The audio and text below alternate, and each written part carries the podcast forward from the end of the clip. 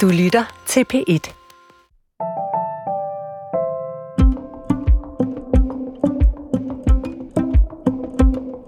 Jeg ville ønske, at jeg havde mødt Tone Bonen. Hattemagerske, kostumier på det Kongelige Teater og i Danmarks Radio, og et livsstykke uden lige. Kvinden Tone har givet inspiration til værket Tone fra 1981, som netop er genudgivet. Jeg er vild med Tone. Jeg føler mig samtidig set og hyldet som kvinde. Her foldes et kvindeliv ud, uden de begrænsninger, der sættes af løftet øjenbryn eller pegefingre. Jeg skulle have talt med forfatteren til Tone, Susanne Brygger, for halvandet år siden på en litteraturfestival, der blev aflyst. I dag tager vi revanche, og dermed får jeg lov at realisere en anden drøm. Jeg mødte aldrig Tone, men nu kan jeg sige velkommen i bogselskabet, Susanne Brygger. Tak. Jeg er virkelig glad for at have dig på besøg. Du har haft hele tre bogudgivelser her i 2021. Øh, I januar der udkom essaysamlingen med egen hånd. I oktober en forfatters dagbog 2010-20. Og nu her senest på din fødselsdag den 18. november udkom så Tone i en genudgivelse. Og ud af de her tre titler, der har vi aftalt, at vi skulle tale om Tone i dag. Hvorfor var det den, du helst ville tale om? Fordi det altid er rarest at tale om nogen, der ikke er en selv, men som måske kunne have været en selv, eller som har nogle sider af en anden person. Øh, og, og fordi det er ret at hylde nogen, øh, og beundre nogen, og, og, og øh, ja, øh, og så skal man ikke tale om sig selv. Men jeg glæder mig til at tale om Tone i den næste halve time. Susanne, er du sød at læse den første sætning? Da Tone gik på jorden, og folk fulgte hende bagfra, troede de, der går en gammel madame. Først når de så hende forfra, var billedet vendt. Der var det Tone, de så, og motivet var lyset. Og hvorfor begynder du fortællingen om Tone sådan her med, at hun gik på jorden? Fordi øh, jeg er ud af den øh, øh, tone, hattesyrsken, der har eksisteret i virkeligheden på Nikolaj Plads, øh, og som godt nok var en original, der var kendt i gadebilledet, og som talte med, med bumser og øh, andet godt folk, øh, der ville jeg skabe en myte. Og det vil sige, når der er nogen, der går på jorden, så kan de jo være kommet ude fra øh, det ydre rum, eller kommet fra månen og være landet på jorden. Øh, der er nogle mennesker, der er så anderledes, at man har svært ved at forstå, hvor de egentlig kom fra. Mm. Som du siger, så bygger Tone på uh, Tone Bonen. Hun levede fra 1914 til 80, uh, og så, uh, så var hun altså kostumier og hattesyrske. Hvad, altså ud, og du siger, hun, hun uh, talte med, med bumser og, og al gadens godt folk. Hvad var hun for en kvinde? Jamen, hun kom af en kunstnerfamilie, uh, og det er jo så uh, et træk, der er gået igennem alle generationerne i familien Bonen. Også Tones øh, børn er kunstnere. Mm.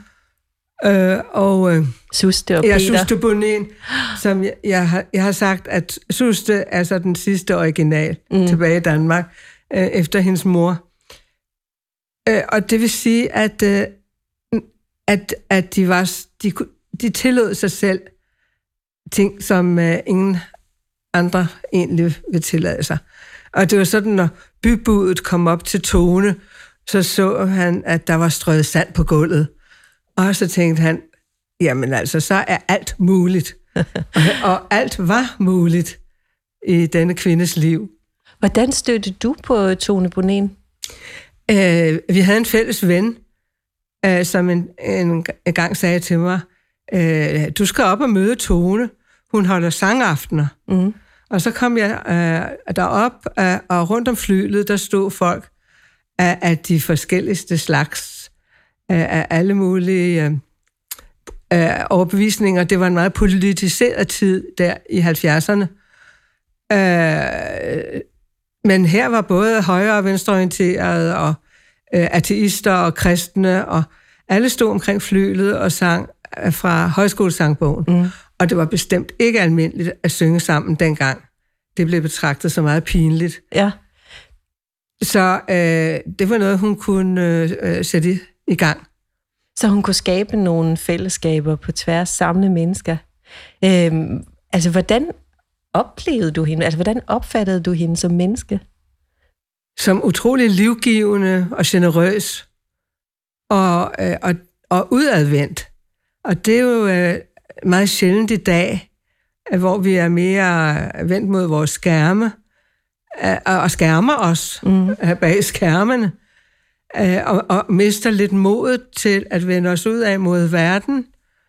Ikke kun fordi, at verden kan smitte, men i det hele taget er andre mennesker vanvittigt farlige i levende liv. Mm. I hvert fald i forestillingsverdenen. Ja, men Tone, hun talte også til folk, hun mødte i bussen, og øh, nogle gange så var det en meget smuk ung mand, og så sagde hun, åh, vil du ikke, må jeg ikke tegne dig?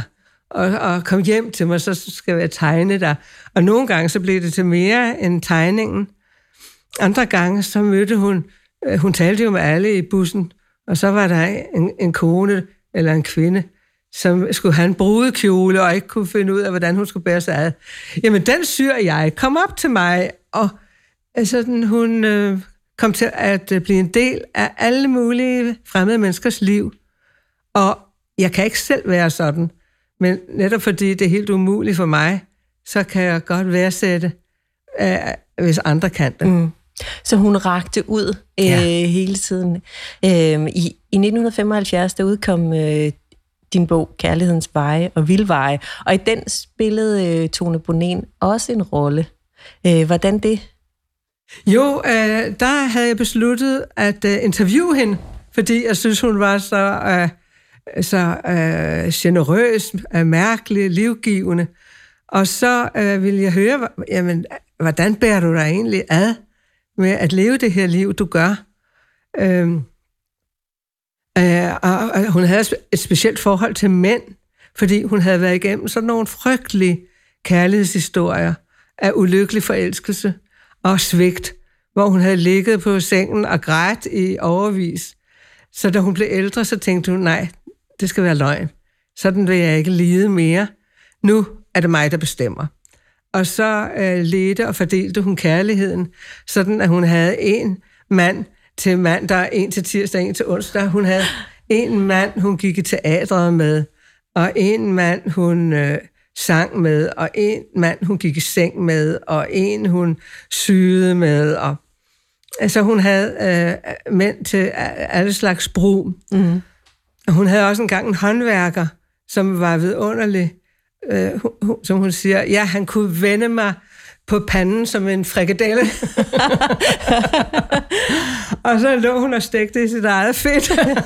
men, men sig mig lige, fordi her i 70'erne, ikke, der, jeg, var, jeg var barn på det tidspunkt. Den her flamboyante appetit på, på manden, var det for meget for omgivelserne, eller var det faktisk helt okay i tiden? Det var alt for meget. Okay. Der var ingen, der havde den appetit, eller som øh, ville skilte med den i hvert fald. Øh, nej, nej. Det var, det, det, det var der ikke. Men man, øh, alligevel så... Øh, jeg har jo kun kendt hende, da hun var gammel. Mm. Og, og øh, så var hun jo lidt mere af et tilfælde. Øh, man kunne øh, øh, ja, beundre eller stusse over. Bogen Tone, den udkom jo øh, første gang for 40 år siden, i 1981, og der fik du de gyldne laverbær for den. Øh, hvorfor vil du gerne udgive, genudgive den nu? Jamen, øh, altså, der er jo me, der er mere brug for tone end nogensinde. Ja. Uh, der er mere brug for mennesker, der vender sig mod mennesker, og tør at have med mennesker at gøre, og, og, og komme lidt under huden på andre, og, øh, og, og vise den generøsitet, øh, hjælpsomhed mod andre, Øh, altså, at vi lever nu så rigt, at øh, de fleste har nok i sig selv. Så derfor synes jeg, at, øh, at, at Tone er vigtig. Og hun var jo dengang, bogen var en klassiker og kom i utallige øh, øh, oplag. Og så tænker jeg, nu er det altså 40-50 år siden, ikke? at, øh, at øh, hun burde udkomme i hver generation. Ja. Fordi hun er sådan lidt en Pippi-figur, kan man sige, som voksen, ikke? Ja. ja. Og jeg er ulykkelig, for jeg kendte ikke Tone Bonin i forvejen. Jeg kendte ikke den her historie. Jeg er meget taknemmelig for at have stiftet bekendtskab med hende. Hun er en helt ene, som man må, man må se op til og handle efter. Du kalder bogen Tone for et kvindekvad til alle trængende i trange tider. Og, og handlingen i Tone, den er, at vi øh, følger Tone fra hun er barn til hun dør. Og det er et liv med børn og skilsmisser, økonomiske problemer og også sygdom til sidst. Øh, og samtidig så tegnes der et portræt af en kvinde med et stort overskud til andre. Selv i den tungeste modgang, der er hun generøs og hjælpsom over for andre. Og der flyder en konstant strøm af kreationer, idéer og påhit fra hende. Hvad er det for en særlig betydning, Tone har for de mennesker, som hun møder? Jamen, det er jo, at, at det er livsbekræftende.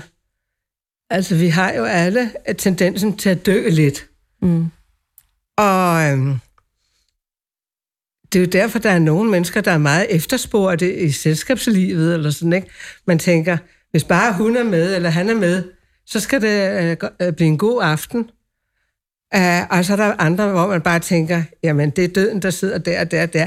Vi må have noget til at live op. Ikke? Og hun var sådan en, der levede op på alt. Mm.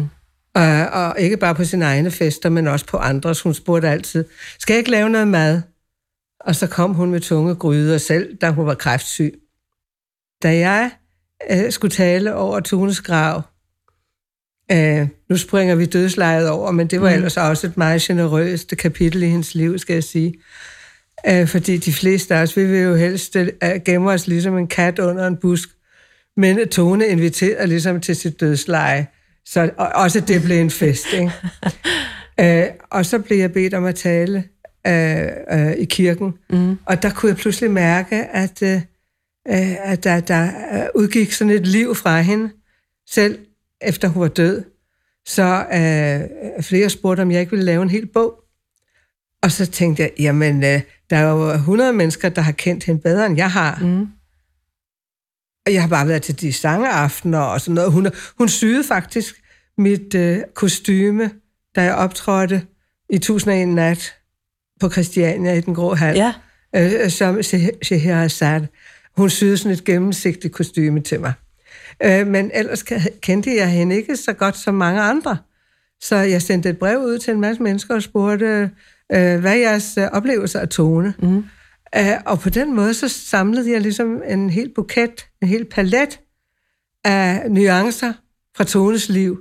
Og det har jeg sådan, på den måde kan man sige, det er et kollektivt digt. Ja, fordi der ting, det er jo netop hende, portrættet tegnes gennem det her persongalleri, hvor det er bydrengens erindring, hvor ja. det er isenkræmmeren ja. eller ice creameren, ja. øh, den sure dame i pålægsforretningen. Ja. Så alle de her stemmer har en eller anden bund i virkeligheden. Ja, dem har jeg samlet sammen. Så, så din metode var i virkeligheden at skrive rundt og, ja. og så ombearbejde det til, til digt?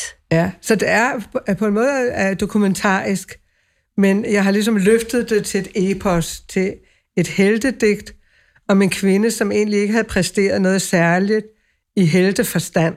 Hun havde ikke erobret land, hun havde ikke øh, øh, slået ihjel, hun havde ikke gjort alt det, man normalt får medaljer for. I hvert fald i mændenes verden. Ja, ja. ja så jeg, jeg synes, vi trængte til nogle kvindelige modeller øh, øh, for, hvad... Øh, man kan hedre og ære mm. øh, kvinder for. Og ofte så er det jo øh, en hæder, der gælder synåle og karklude og øh, usynlige øh, gøremål, øh, der udgør kvindens verden. Og den verden vil jeg gerne øh, give betydning mm. ved at gøre den mytologisk.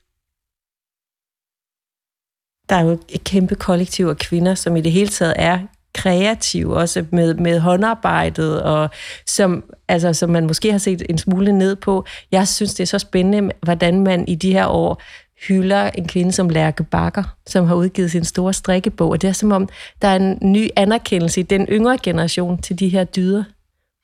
Ja, helt sikkert.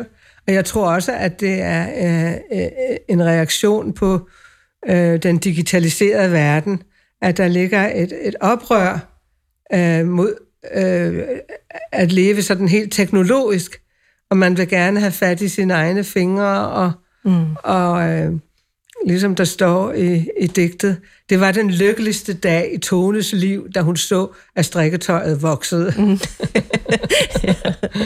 ja. øh, jamen, jeg tror bestemt også, det der, altså glæden ved det taktile, ja. øh, fylder i, i vores liv nu igen, ikke? Jo, altså det er en værdsættelse af det sanselige. Ja. Og så kan man tænke, Tones liv, når man betragter det udefra, så er det jo også, altså det er hårdt, men det er også en drøm. Det er jo altså efterstræbelsesværdigt. Hvorfor er det så, der er så få som Tone? Jamen, de gives ikke i metermål. der er ingen opskrift på dem. Altså, det var herres lune, der er blevet tænkt. Altså, der skal være sådan en der på jorden. Susanne Brygger, du er født i 1944, øh, boede som teenager en årrække på Sri Lanka og i Bangkok, hvor din far var udstationeret. I gymnasieårene vendte du tilbage til Danmark på en kostskole i Silkeborg, øh, og senere læste du russisk og fransk på Københavns Universitet. Og så debuterede du for snart 50 år siden med øh, Fri os fra kærligheden i 1973, og siden er det blevet til et væld af titler, romaner, essaysamlinger, øh, børnebøger, dramatik og sange. Og du har skrevet altid. Det synes jeg er så spændende. Øh, breve og dagbøger, siden du var teenager.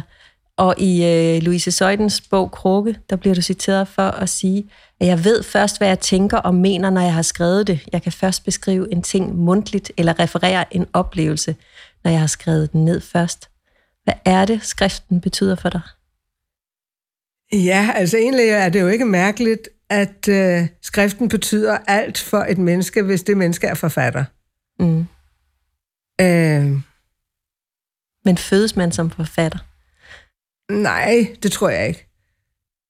Man fødes nok med øh, øh, øh, et kunstnerisk talent, men det kan gå i mange retninger.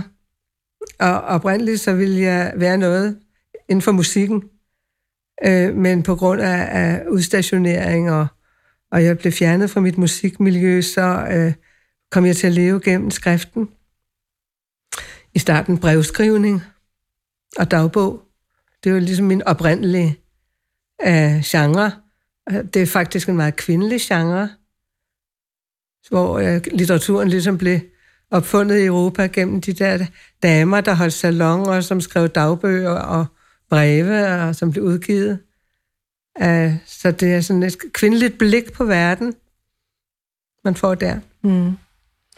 Og hvad betyder det så for dig? Er det en, er det en, en rang, en øh, drift, en overlevelsesmekanisme?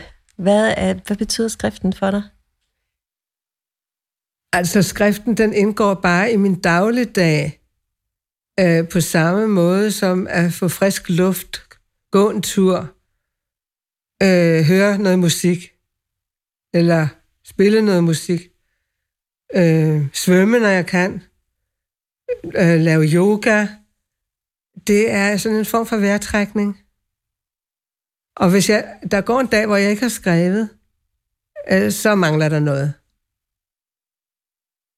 Og, og, og også fordi, at når man øh, bliver afbrudt, så er det altid svært at komme i gang igen. Så det er ligesom at leve i et flow hvor skriften er en del af opvasken, kan man sige. Du har et hus i Løve, Vestjylland, og så har du en lejlighed her i det indre København, øh, som du har haft igennem mange år. Hvor skriver du helst? Jamen, jeg skriver ikke i København. Mm. Øh, men der modtager jeg indtryk ja, og møder mennesker. Og hvordan foregår din øh, skriveproces, når det er bedst? Jamen, jeg skriver hver morgen når jeg vågner. Ja, first things first. Og hvad med tone? Kan du huske den skriveproces? Jamen, den blev nok skrevet sådan ud i et åndedrag. Ja. Det var et åndedrag. Så du læste alle de breve, du fik retur? Ja, ja. Kom, kom, komponerede den. Og der er nogen, der, der, der sagde, at det, det er synd, at du har det med, at hun døde. Men øh, det synes jeg at gjorde hendes liv stort. Ja. Hvorfor skulle det være synd? Ja, for, fordi øh, mange mennesker synes, at det er synd, at man dør. nu trækker du Tone frem i lyset igen, så vi ikke glemmer hende. Øhm, I din seneste essaysamling med egen hånd, der puster du på samme måde støvet af afdøde forfatterportrætter som Agnes Henningsen og Tit Jensen, siger undsæt Inger Christensen, hvor du sådan tildeler dem den her vigtige rolle i historien og, øh, og kunsten og insisterer på at fastholde dem i vores kollektive bevidsthed. Hvorfor er det vigtigt? Jamen, jeg ved ikke, om det er vigtigt for verden, men det er vigtigt for mig, øh, at, at, at de findes. Øh, for at øh, du spurgte, øh, hvilken, skrift, øh, hvilken betydning skriften har for mig. Men øh, det at læse har jo lige så stor betydning som at skrive. Og hvis øh, mine formødre ikke fandtes, så havde jeg ikke været den, jeg er i dag. Det er jo øh, gennem et langt livs samtale med de kvinder, at jeg er blevet den, jeg er øh, samtalen med de døde kvinder, kan du sige. Men øh, øh, da jeg har læst dem, siden jeg var barn, så er de jo blevet levende for mig. Og den oplevelse vil jeg gerne give videre øh, til andre. Og litteraturens kvinder rækker igennem tiden. Øh, ændrer de betydning undervejs? Altså jeg tænker også i forhold til for eksempel Tone. Øh, har, har dit blik på hende ændret sig? Ja, jeg tror nok, at med, med tiden er, er, er, er, oplever jeg hende mere kompliceret og mere øh, ja, kompleks, sammensat. Øh, jeg oplever måske mere øh, underteksten i hendes liv. Øh, den, det, der ligger under heltekvadet. Jeg oplever måske mere den store ensomhed, og, og, og det virkelig at være mobbet og, og holdt uden for det gode selskab. Mm. Så det, du ser egentlig hendes sårbarhed klare nu? Ja. ja. ja. Øhm, det, at du også insisterer på også at få afslutningen med, og det svære brystkræftforløb øh, frem mod slutningen af hendes liv øh, og døden. Hvorfor var det, det var vigtigt for dig at, at skrive den del med os? Fordi jeg synes, det var det, der gjorde hendes... Øh, er, er livet så stort, og det gav en, en afrunding på et øh, heltekvad, at øh, altså, jeg, jeg vil prøve at, at give hende et evigt liv. Og så hun jo, var hun jo nødt til at dø først. øhm, det her med at, at rumme så mange mennesker i sit liv, øh, den livsindstilling, er det noget, som du selv har, har efterlevet også, adopteret den, øh, den måde at leve sit liv på? Nej, slet ikke. det har jeg slet ikke øh, i mig. Og øh, øh, jeg skældner mellem øh, kunstner og livskunstner. Og Tone var først og fremmest livskunstner. Uh, hun kunne en masse kunsthåndværk, øh, håndværk, sy og tegne, og, øh, øh, men øh, men hun levede som livskunstner. Hun havde øh, gjort sin tilværelse til en kunstform, kan man sige. Øh, ja, hun havde lavet en myte ud af sit liv. En fortælling, der var større end hun selv. Øh, men øh, øh jeg er i al beskedenhed kunstner, det vil sige, jeg vil bare have fred og ro. Som kunstner kan man ikke lukke de mange mennesker ind i sit liv. Det kan ikke forenes. Det tror jeg ikke. Det tror jeg ikke, for det, kræver jo altid en, øh, en, en dyb koncentration, stilhed.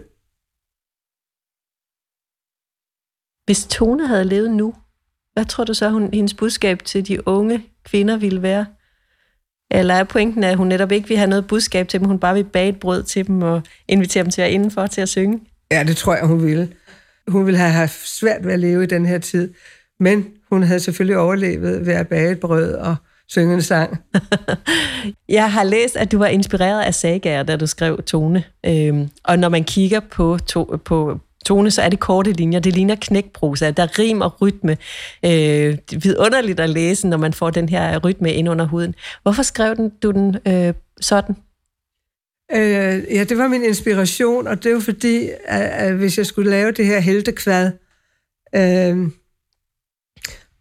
øh, så kunne jeg se en saga-kvinde for mig. Øh, en, der netop handler, men hvor man ikke forklarer, hvorfor hun gør, som øh, hun, hun gør. Hendes øh, handlinger og hendes psyke, øh, hendes væremåde bliver aldrig forklaret. Mm. Øh, det sker bare. Og, øh, og det er derfor, jeg tror, at, øh, at digtet er kommet til at stå stærkt. Det er den saga-inspiration. Og det er jo, det er jo her i 1981, der er det jo en ny måde at skrive på, både for dig og også i tiden. Fuldkommen ny. Jeg havde slet ikke regnet med, at, øh, at det kunne, øh, ja, at det kunne du. Vita Andersen havde jo skrevet øh, det, der blev kaldt for knækprosa. Men det her, det er alligevel øh, sådan mere højstemt. Ja. Og, og, og det er at skrive sådan et heltekvad i øh, rødstrømpernes tid, kan du sige, som var en meget kollektiv øh, tid. Og så at øh, hylde en kvinde, der står helt uden for den øh, korrekte mening, og handler helt anderledes, øh, som aldrig kunne være et kollektiv. Øh, det var selvfølgelig provokerende. Men både din bog, den fik jo de gyldne lavbær, og, og Vita Andersen havde solgt 100.000 eksemplarer af tryghedsnarkomaner. Hvad var det, der ramte i tiden? Det må have, have appelleret til mange, det her. Ja, men man kan måske sige, at, at Vita Andersens uh, tryghedsnarkomaner og denne her, uh, uh, min tone, at de er spejlvendte, at de er modsætninger. Fordi Vitas digt er, var jo en form for klagesang. øh, med den forfærdelige, ulykkelige barndom, baggrund, hun slæbte rundt på, som hun gjorde til digt. Mens tone, det er jo en meget lykkelig vise. Det er noget, der er løfter op, det er optur. Til allersidst, Susanne Brygger, jeg har bedt dig om at vælge din bedste læseoplevelse, som du vil anbefale til bogselskabets lyttere. Og jeg blev overrasket over, at du ikke pegede på en kvinde. Men hvem er det, du synes, vi skal læse? Nå ja, men jeg, jeg, jeg peger på Dostojevskis uh, Brødrene Karamazov, som er oversat, nyoversat af en kvinde, okay. af Marie Teslav. Og det er jo en, en, en stor, øh, øh, stor opgave at øh, føre den klassiker ind i vores egen tid. Og, øh, og det er jo sådan en, en dels en krimigåde, men det er jo også en højstemt øh, bog, hvor øh, selve Kristus kommer tilbage på jorden, og det viser sig bare, at vi er nødt til at henrette ham endnu en gang, fordi hans egentlige budskab, det er, at han vil give frihed til menneskene. Og det kan vi ikke klare i Dostojevskis øh, optik, hvor vi sådan set alle sammen kunne være morderen. Er det en bog, du har læst mange gange? Jeg har læst den som ung, og så igen nu i den nye oversættelse.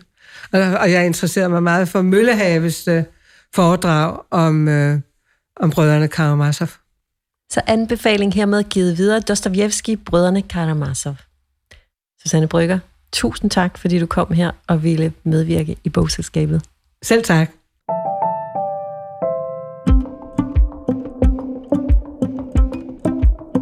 Med tone minder Susanne Brygger også om en kvinde, der var meget for mange.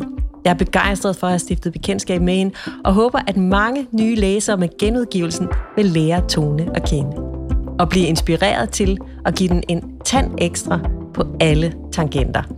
Jeg hedder Anne Glad, og sådan her kom den sidste udgave af bogselskabet til at lyde. Arkivet er åbent, og de fleste af forfattersamtalerne, optaget gennem fire år, ligger klar til at dykke ned i via appen DR Lyd eller på DR.dk, bogselskabet. Tak fordi I lyttede med.